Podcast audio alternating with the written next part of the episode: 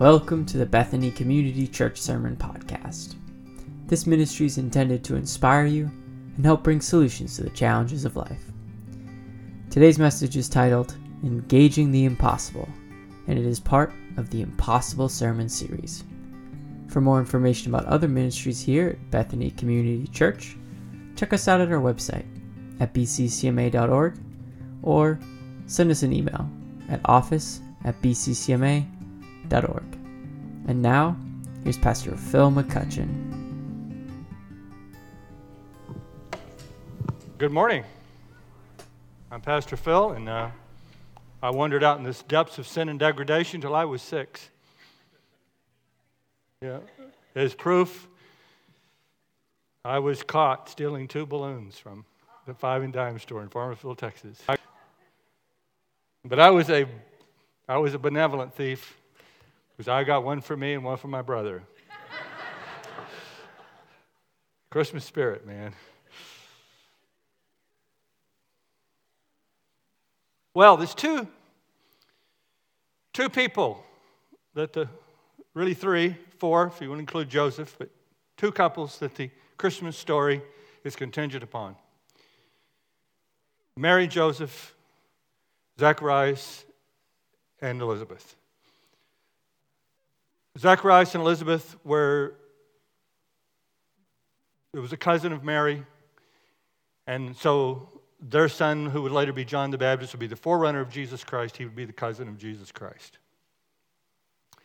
So it was critical that John be born and become the forerunner of Jesus Christ, the one who would announce his coming. It was prophesied that he would be come in the spirit of Elijah. And of course, it was critical that Mary would have baby Jesus and he would be the Savior of the world. I want to rely on your memory of the Christmas story a little bit and not read all the scriptures related to it. And, uh, but I would encourage you to read it. I would encourage you when you go home today, tonight before you go to bed. Uh, even I, I would encourage you open your Bible now. In fact, that's really always a good thing to do. Uh, you can, if you're on the, your, if you're on your device and you, you're on your phone, you can see the app and you see the notes there. You can also switch back and forth to your one of your Bible apps, a YouVersion or Bible Gateway or one other version that you have. I just encourage you to look at the scripture while the preacher is preaching and see what you see in the text. So you can scan down the text and you can see. But, in, but anyway, I encourage you to reread the Christmas story, reread, reread, reread Luke chapter 1 and 2. And uh, for some of you, maybe you haven't read it from the scripture before, you've just heard it. So this would be a good thing for you to do. but we're going to go to Luke chapter 1 verse 37 For nothing is impossible with God. I am the Lord's servant, Mary answered. May it be to me just as you have answered. Then the Lord left her. The angel Gabriel has appeared to her, told her that she would give birth to a child, and she's questioning, of course, how can this be since I'm a virgin? And he says, The Holy Spirit will come upon you, and you will conceive, and your child will be uh, Emmanuel, God with us, he will save his people from their sins. Then we jump down, uh, or we, we, we go to Luke, uh, we, back, we go to verse 5. We've actually started after Luke 5, of course, 1 5. We started with Luke 137, so let's go back to Luke 1 5. In the time of Herod, king of Judea, underline uh, in the time of Herod, that's going to be important later in the message. King of Judea, there was a priest named Zechariah who belonged to the priestly division of Abijah. His wife Elizabeth was also a descendant of Aaron. Both of them were upright in the sight of God, observing all the Lord's commandments and regulation blamelessly. But they had no children because Elizabeth was barren and they were both well along in years.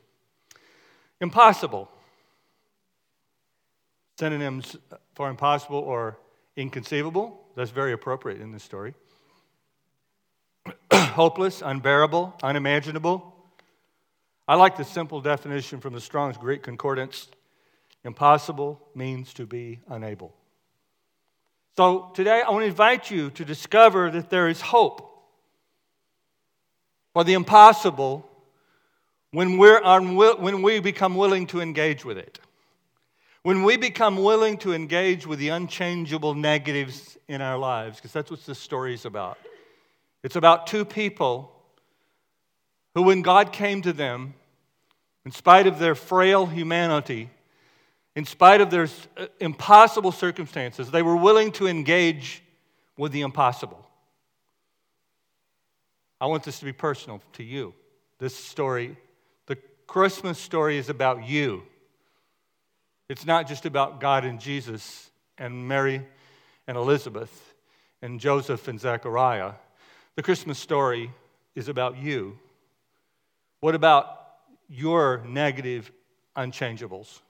What about the things in your life that you are unable to do, unable to have, the broken intimacy in your marriage, or the unforgivable offense, or the irresolvable conflict, the shattered dream, or some chronic pain? Are you willing to engage with the impossible? uh, as some of you know, I like to talk about my physical ailments because then I get uh, prayers and pity and, and uh, different, different things, benefits from that. Uh, uh, years, uh, quite a while ago, I talked about this fact that I have no cartilage in this left knee. So I, I guess cartilage is not all it's cracked up to be. I do pretty well without it. and uh, uh, uh, Susie here in the front row brought me some uh, some stuff one time that they that that uh, Soothanol. It's what uh, it's what uh, uh, what do you call those people that, that work on horses and stuff? Yeah, they they use it on animals, horses and stuff. And it really is pretty good stuff, man. It's amazing. But I'm I'm I'm I'm in physical therapy, and the physical therapist looked at me the other day and she said, Well, I want to know about what do you do at the gym? And I told her what I do at the gym. And I said, I do some resistance training. Uh, obviously, I don't do too heavy of resistance training, but I do resistance training. And uh, uh, what about aerobic? You know, well, I only do about 10 minutes of that because of, because of my knee. She said, Well, I want you to increase your aerobic. I want you to build up, I want you to build up your endurance. And I said, But I don't have any cartilage in my knee. She would not even talk about it. She, she just stared at me. Like, so? So I try to do what I'm told. You know, it's a big investment in my physical health, so I try to do what I'm told. So I'm like, I'm, I'm doing like 10 minutes on the bicycle, right? That's all I do. Because, not because I can't handle aerobic exercise, but because of my knee starts to hurt. So I do like 10 minutes on the bike just to kind of warm up, and then I go do some weights. And I, now my father-in-law here, I, he's very intimidating because he does like 45 minutes on the bicycle. And when, he, when I I go beside him at the gym. I look like a wimp because I'm there 10 minutes and I'm off and he's still going. and he's 86. and so I, uh, I said, okay, I, I, okay, I'll do that. And so I go, the next time I went, the next day I did 15 minutes. And then I have elliptical at home, you know, that we use for, for drying clothes on. you have one of those, right? It's a great, it's great for drying clothes, and you don't want to put them in the dryer. so I got the clothes off of it. and uh, so I had to go to the gym every day. And I, the next day I did 20 minutes. And the next day I did 25. The next day I did 30. And the next day I did 35. Friday I did 40 minutes. And I went back to see her. I said, I don't believe it. I said, my knee's not hurting. I, it, it, my knee has not felt better in years. I don't, now, I'm not saying I've had a miracle. Don't, don't, don't saint me or anything. Or, or don't saint my physical therapist, Saint, uh, Saint Ruth. Uh, don't saint her either. I don't say, I'm not saying I have a miracle. I'm not saying God has created cartilage on me. I, I hope so. I, that when I go back someday to have it x rayed, I hope there's cartilage there. And I will let you know that happens, man. You'll be the first to know. But my point is, my point is, if you want to have progress in life, you've got to be willing to engage with that which you're unable to do. You've got to be willing to dance with difficulties. Some of you aren't making any progress because you don't engage with pain. You don't engage with stress well. We're going to talk about that today. I'll try not to be too hard. This is a Christmas series, okay? So we'll try not to be slap your wrist too hard. We'll try to keep it light. But I want you to discover this. Uh, years ago, uh, I had this friend named John Mallory who pastored this church in Miami. And uh, I, I, remember John well because he was the only pastor I remember. But, but we used to do bus ministry. That used to be a big thing. Churches would buy bu- yellow buses and go pick up all kids and bring them to church. But John bought one of those double decker buses like they have in London. And he was the only guy I knew ever bought a bus like that. Another thing that's more remarkable about John is uh, uh, KC, uh, uh, now, now the older folks like me will remember KC and the Sunshine Band, the uh, part of the uh, disco era, you know, and the KC and the Sunshine Band. KC was a member of that church. And obviously, he was not a Christian, but his father was on this board there. So that's kind of things I remember, why I remember John Mallory so much. But I, here's another reason I remember John is one time his church, they got really, really heavily in debt. And they had this great big mortgage on the church. They'd borrowed all this money to build, and they couldn't pay it. The money wasn't coming in to pay it. And he kept engaging with the bank and talking to the bank, and, and, and he just, you know, he, they couldn't pay it. So, in the meantime, now this doesn't seem to relate, but I'll, I'll tie them together in a second. This woman in this church is coming to church on Sunday morning, and she sees a homeless guy on the sidewalk, and she feels led of the Holy Spirit to pull over and invite him to church. So she pulls over and invites this homeless guy to church. And the homeless guy gets in the car and he goes to church at, this church in Miami. The guy goes to church. He accepts Jesus Christ. He gets saved. He gets, he, he gets his life cleaned up. And he puts his life back together. And his life begins to be fairly normal, you know? So one day, John gets a call from the bank. And he when he hears the banker's voice, he's, he thinks to himself, this is it. This is the day they're calling in the loan, on the, our church loan. And the banker goes, Hey, Pastor John, you did it. What do you mean you did it? What do you mean we did it? He said. Well, you paid off your mortgage. What do you mean? This homeless guy who had become a Christian was a multimillionaire whose family had been able to separate him from his money when drink caused his alcoholism, put him out on the streets. And when he got his life back together and got his life back together, he, he had access to his money and he went down to the bank and paid off the church's mortgage. So, would you please, would you please, if you have to drive to Woonsocket or Worcester, go get some homeless people and bring them to church?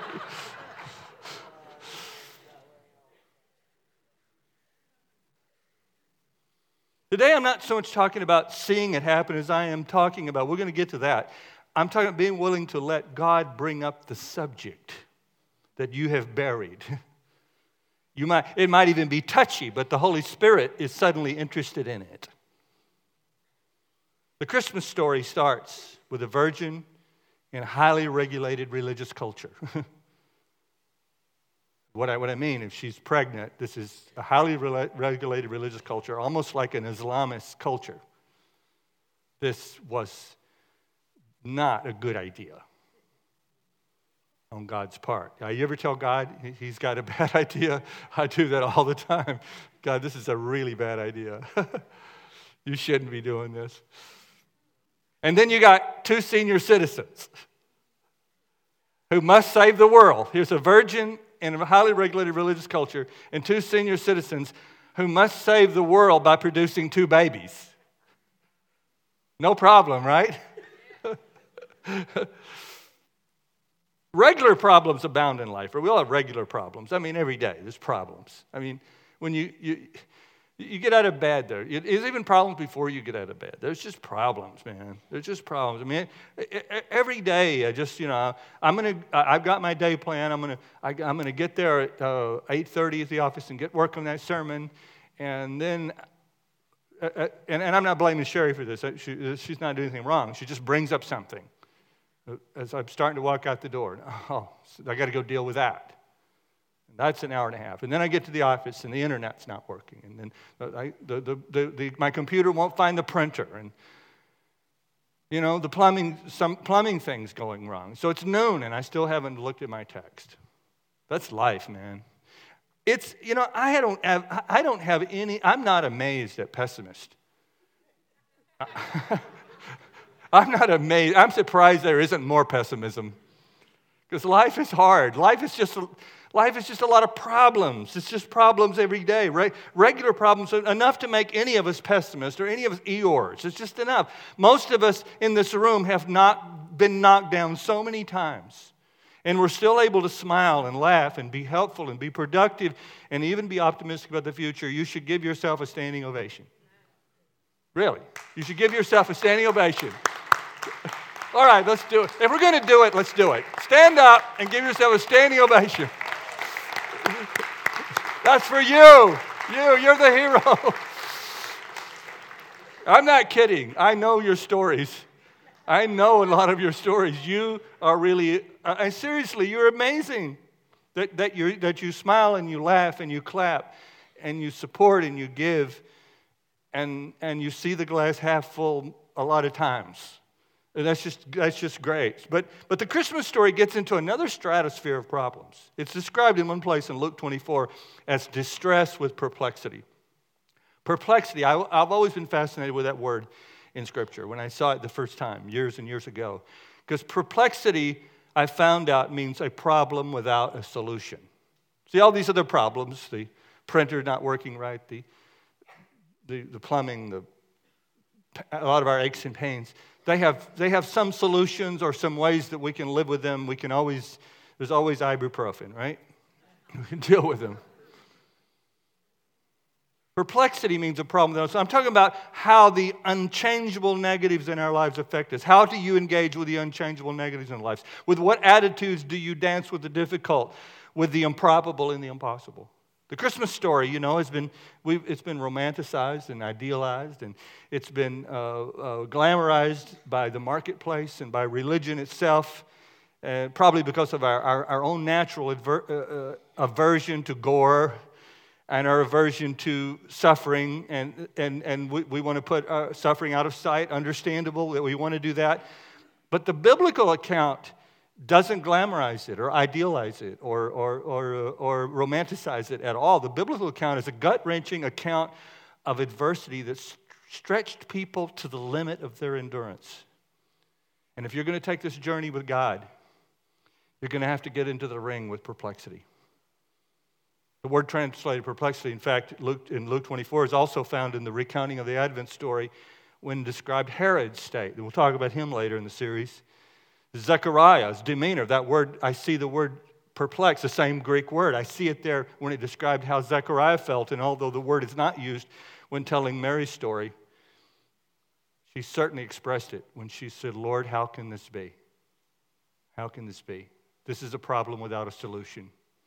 Well, we're talking today about getting in the ring with adversity, getting in the ring with perplexity. We're talking about rumbling with unchangeable, what seems to be unchangeable in your life and in the world around you. And I want to give you, I want to give you three things that our scriptures illuminate for us. One is this God's timing for engaging with the impossible was inconvenient. Have you ever noticed that God's timing is not ever good?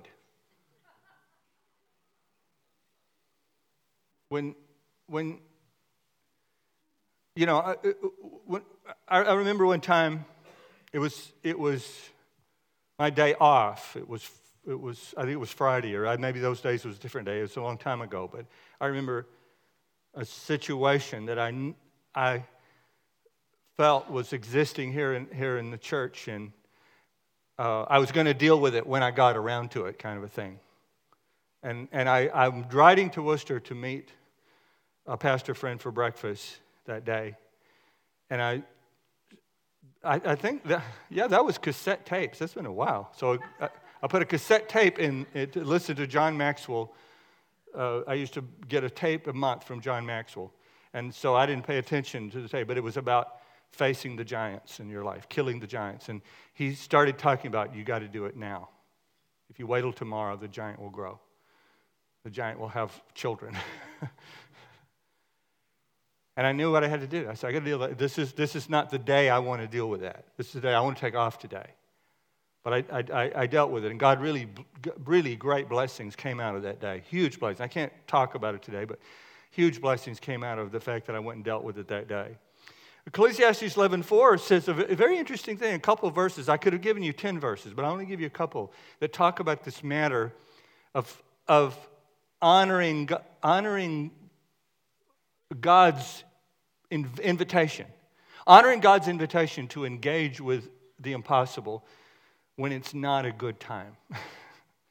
Ecclesiastes 11:4 Whoever watches the wind will not plant. Whoever looks at the clouds will not reap.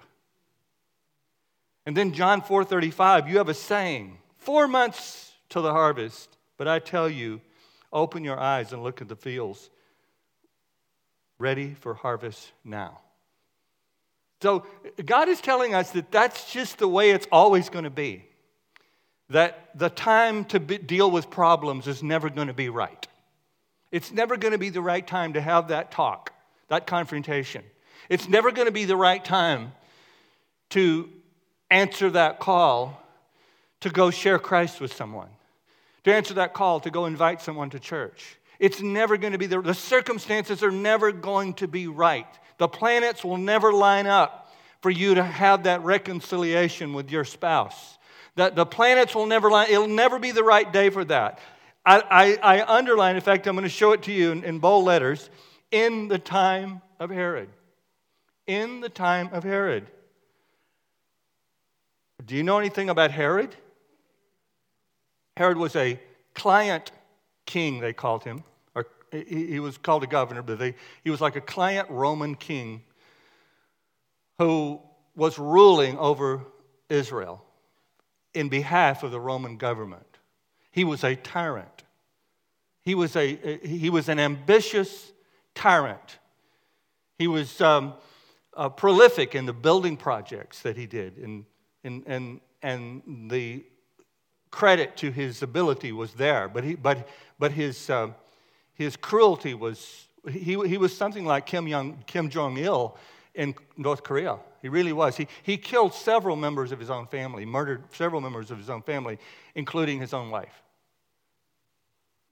And he later, as we would see, and when he heard the news that the Christ child had been born, he had murdered. If you can imagine that, I mean, think a minute. Let yourself, it's hard, and it's not, it doesn't feel good to think about it, but just let yourself imagine being the person who would give the order to go murder, execute every little boy two years of age and under in the greater Milford area. Just imagine that you gave that order. What kind of person would it take? What kind of person would it take to tell his, his soldiers and his police officers and, and, and his Gestapo? What kind of person would it take to say, I want you to go execute every boy two years of age and under? God said, I'm going to solve the problems of the world. I'm going to solve the problem of sin in the time of Herod. Not a good time. The Romans were occupiers, civil rights were non existent. The religious leaders were corrupt. I've already talked about the immoral, homicidal, eh, egomaniacal, egomaniacal Herod. And as we said earlier, one woman was a virgin at a time when illegitimate pregnancy would get you stoned. And oh, yeah, she had a fiance, a fiance who would probably break off the engagement. That would even increase the public shaming and might even further risk the chance that she would be prosecuted. Talk about inconvenience. God, your timing is horrendous. The inconvenience of, you know, wrong socio political conditions. We're always waiting. Oh, we got to get the, we, we, we got to get America just lined up. We've got to get the right party in power. We, have got to get the, the, the, the, we've got to get the president and the, and the Congress that honors religious liberty most and most legislates against uh, uh, that which is not consistent with biblical morals and values. And, and we got to get all the right people on the Supreme Court We've got to get that lined up, God. We've got to, you've got to do that. We've got to get all the people in all the, all the uh, district courts and, and federal courts across the land and all the right people, the people who have similar values to the church and the people who are, who are constitutionalist and literalist with the Constitution. When we, when we get all of that lined up, then God, maybe you can come and do something. God says, I'm a right now God. I'm a right now God. I can do it. I, I, I, God manifest his greatest miracles in, in Israel's history in Babylon. Do you understand that? God manifests his greatest power in Babylon. God showed up in a lion's den. God showed up in a fiery furnace. God showed up at the Red Sea. God showed up in Egypt when they were doing the same thing that Herod was doing. God is ready to show up in your life now.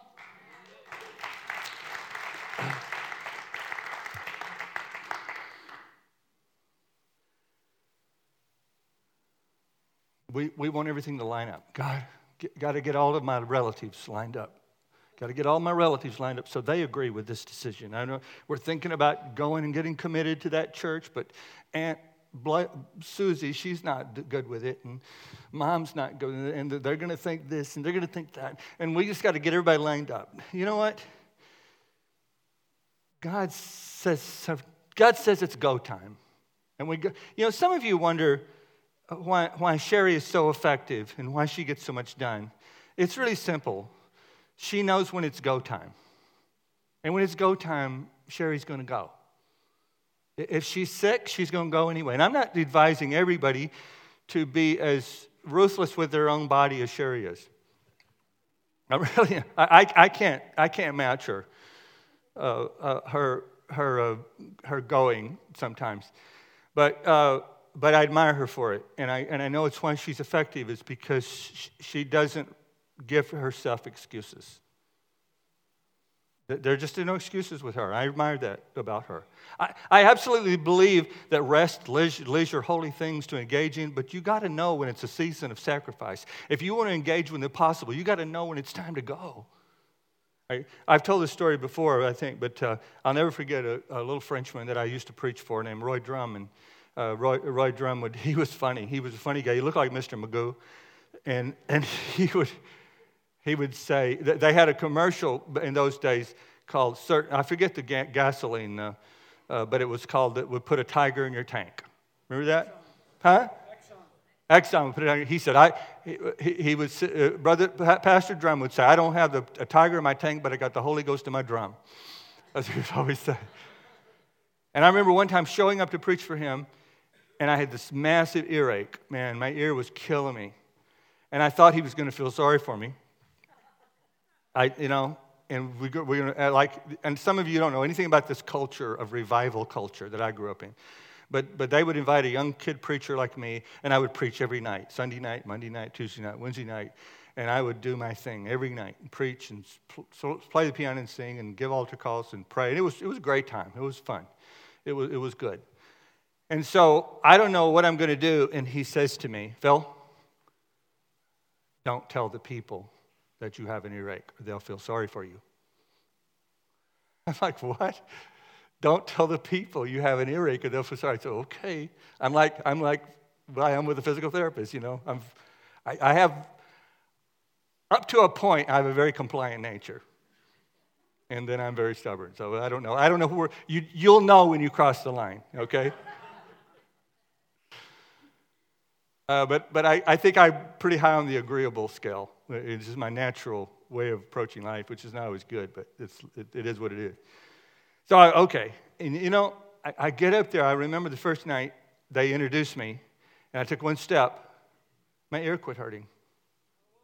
I was like, whoa. And, and I've never been one of those big old, you know, word of faith guys who confess that I don't have an earache. And I, so I don't have an earache. I just never, that never worked. So I, I, could, I, I preached, did my thing, went back to the place where I was staying, and the ear started hurting again. It hurt all night, all night the next day. The next night, I get introduced, I take a step, it stops hurting.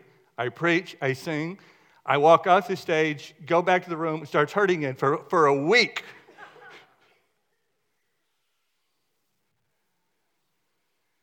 what I'm telling you is, is God will do amazing things if sometimes you just have to not be so afraid of pain. Sometimes you have to be not so afraid of stress. You know, our generation has heard so much about self care, self esteem, self worth, self realization, self talk, self blah, blah, blah, self, self, self. We've heard so much about this that we've forgotten how to struggle. We've forgotten about self sacrifice. Could it be, and I'm not sure, I'm not trying to be a sociologist or a psychologist, but could it be that our high suicide rate and our mass shootings have something to do that we're not equipping people to deal with stress, suffering, hardship? Could it be that we're not expecting to dance with the difficult, much less the impossible? You know, perhaps my dad's generation went too far in the matter of self neglect. that generation, they didn't talk about their angst or their problems. You know, they, they were called the silent generation for a reason. But I tell you something, and I'm not saying we need to go that far. Don't misunderstand me. But they built the interstate highway system. They built the greatest military power in the world. They built the electric, water, and sewer infrastructure that keeps the country humming. they built, for good or bad, they built a massive entertainment industry. They laid, the, they laid the foundation for the technological revolution that we're all enjoying. I'm not saying we're a generation of slackers, but let's be grateful. And let's once in a while be them. Okay? Eh, eh, eh, my father in law, I, I refer to him quite a bit when I'm preaching, and mom too. And he's, he's here on the second row.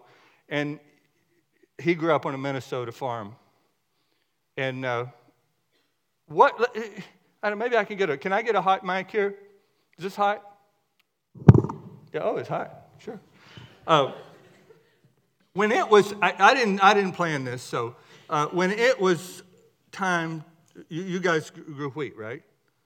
Yep. How many, how many acres? Uh, well, we had a government allotment that how much we could plant, and it was probably maybe as much as 160 acres max. Okay. Ooh. So, so he grew wheat. When it was harvest time, what was your schedule? Harvest wheat. Yes, or anything. Harvest wheat. That's what your schedule was. Huh. What time did you get up? Uh, as quick as, well, we probably were up at four because you had milk cows first. Had milk cows first. And then as quick as the dew would leave, then you'd go out and harvest wheat. And you could harvest usually until 11 o'clock at night. So you would go from 4 in the morning till 11 at night? Sometimes. Yep. Because the wheat ruled, the harvest ruled. Yeah. Even more so the cows. Even the cows. Cows ruled because you got to milk them twice a day. Well, what's, what's happening though in my generation, when you know what we've done? We've raised feelings to the level of irresistible force. We've raised our feelings to the level of irresistible force. They didn't have that issue. The wheat ruled, the harvest rule, the need rule, the problem rule. Solving the problem ruled, not how they felt. Because if they had gone with how they felt, the wheat would have rotted and they would have starved to death. And so maybe we could borrow. I'm not suggesting that we should repent for being uh, boomers and millennials. I'm not suggesting that we should not feel good about what we've brought to the table. We should feel good. We've brought things to the table. We've, we've created iPhones, man. We've created iPads. we've created video games, so we should feel good about ourselves, right? we, we've done something important. But we should once in a while realize that some of the great things that God has for us, some of the miracles that He has for us, are behind the door called stress, behind the door called difficulty, behind the door called pain, behind the door called adversity. And if you and I would be willing to engage with the impossible, I believe God could start doing more of the impossible Do you mean that? Do you believe that, folks? Amen. Do you believe that today?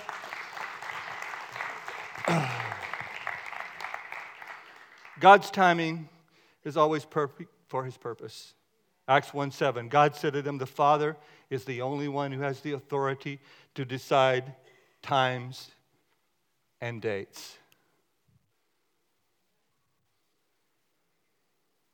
Jesus said to them, The Father is the only one who has the authority.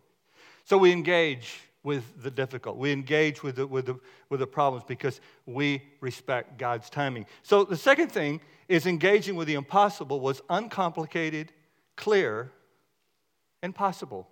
Oh, you say, I thought it was engaging with the impossible. No, what God asked them to do was possible. God always asks you and me to do something that's possible, understandable, difficult, but possible.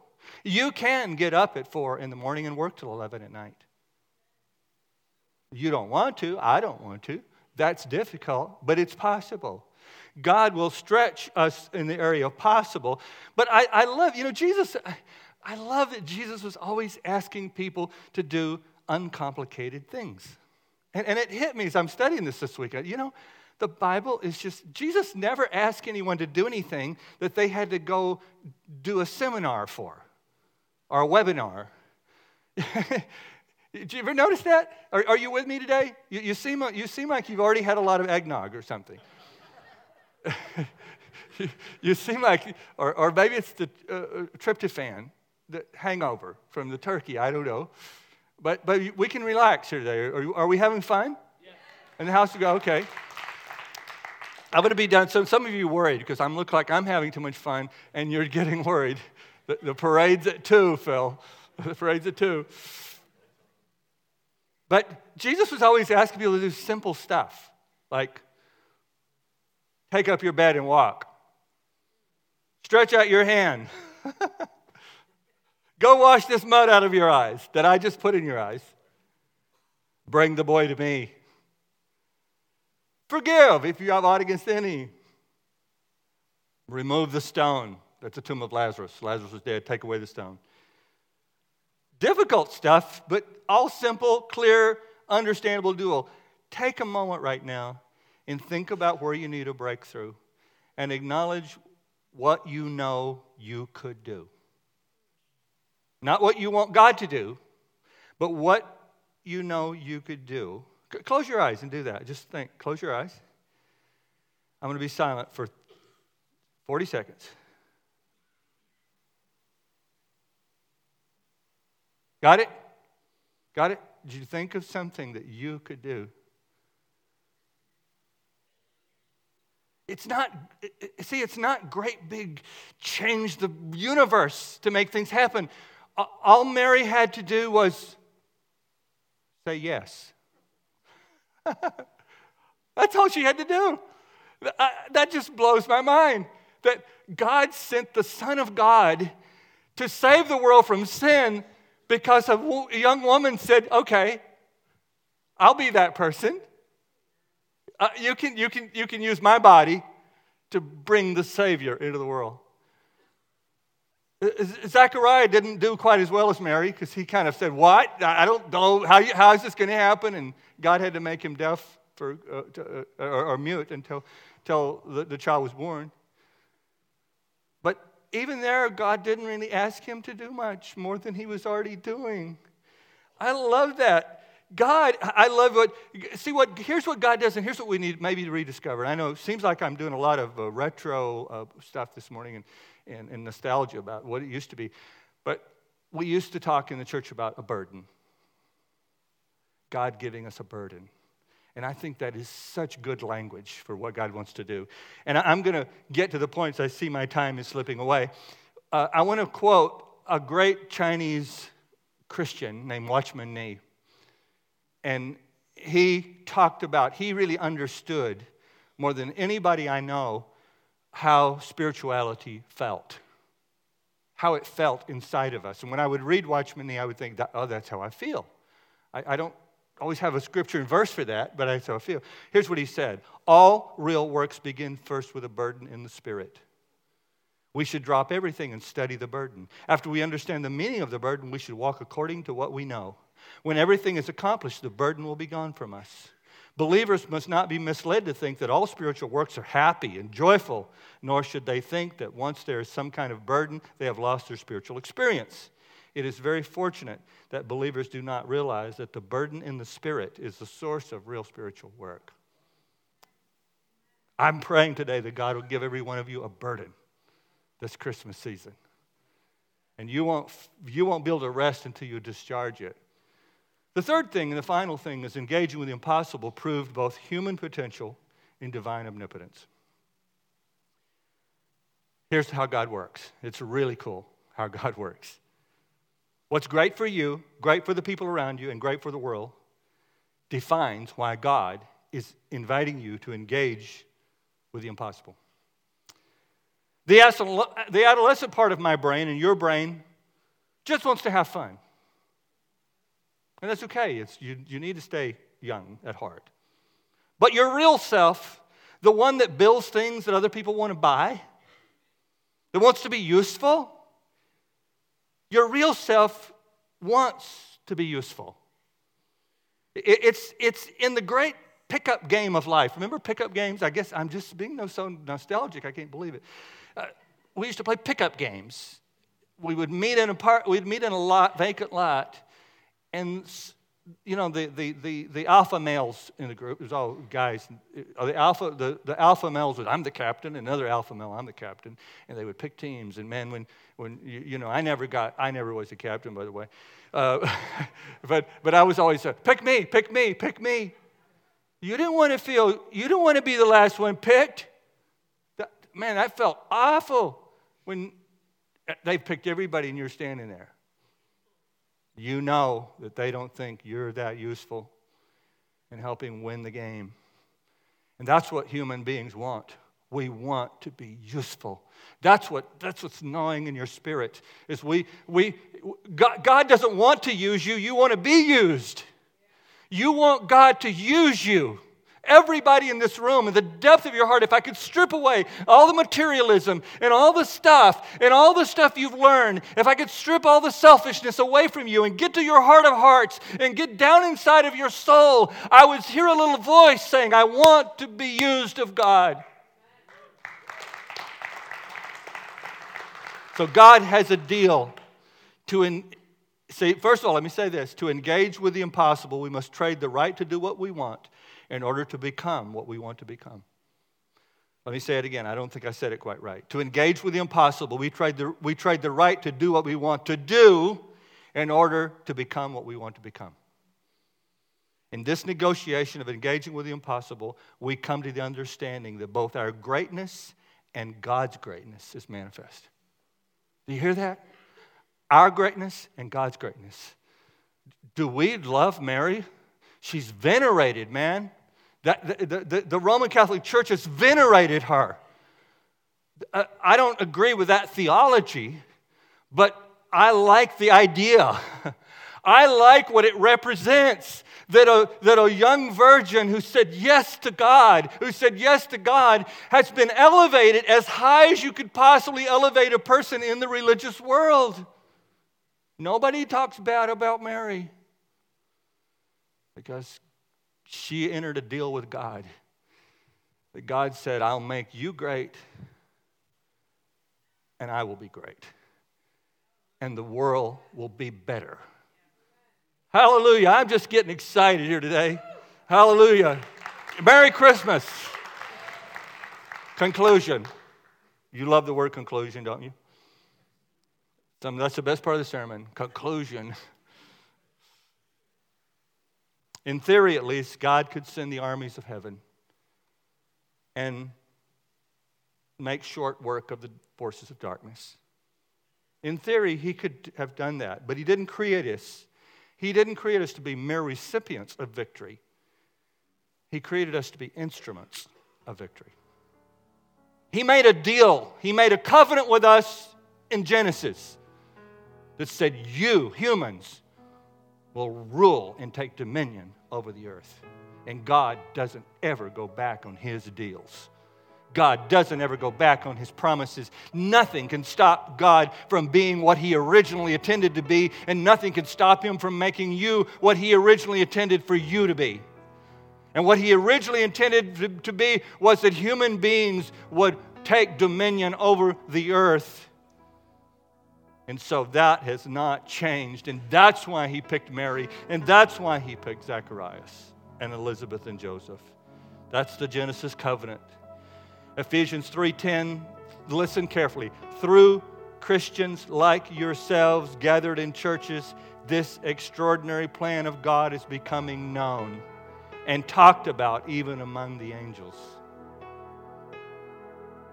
We, the privileged and chosen, are included in this amazing adventure of engaging with the impossible.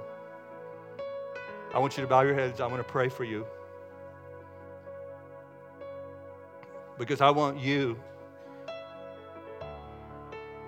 Don't underestimate that little thing that God is asking you to do. It's not about going and changing the United Nations or the Supreme Court or the President of the United States. It's about you doing that little thing in your little sphere of influence or big or medium, whatever it is, I don't care. But it's about you doing that next thing that God wants you to do. I mean, it could be something as simple for you. Some of you, you're going to go help out at Santa Parade. It could be that simple. But I'm going to pray right now that you will have the courage to go engage the impossible and do the very simple, clear thing. Show the love, have the conversation, give the gift, give the money, whatever it is that God is calling you to do. Father, in Jesus' name, speak to our hearts and change our lives. May we not see this a negative. May we not see the fear of the Lord as something that we would quake in fear because we fear you're going to destroy us, but we would quake in reverence and awe that you would include us in your awesome plan. Bless this day. Bless our witness to the town of Milford, God, where we know what it's about. It's not about coffee, hot chocolate. It's not about the symbols that, that mean so much to them, but it's about our love for them and that we are bringing them a Savior. And we're, we're Jesus in the flesh today. In Jesus' name. Amen. God bless you. Enjoy the day. Worship team, give us some walking music.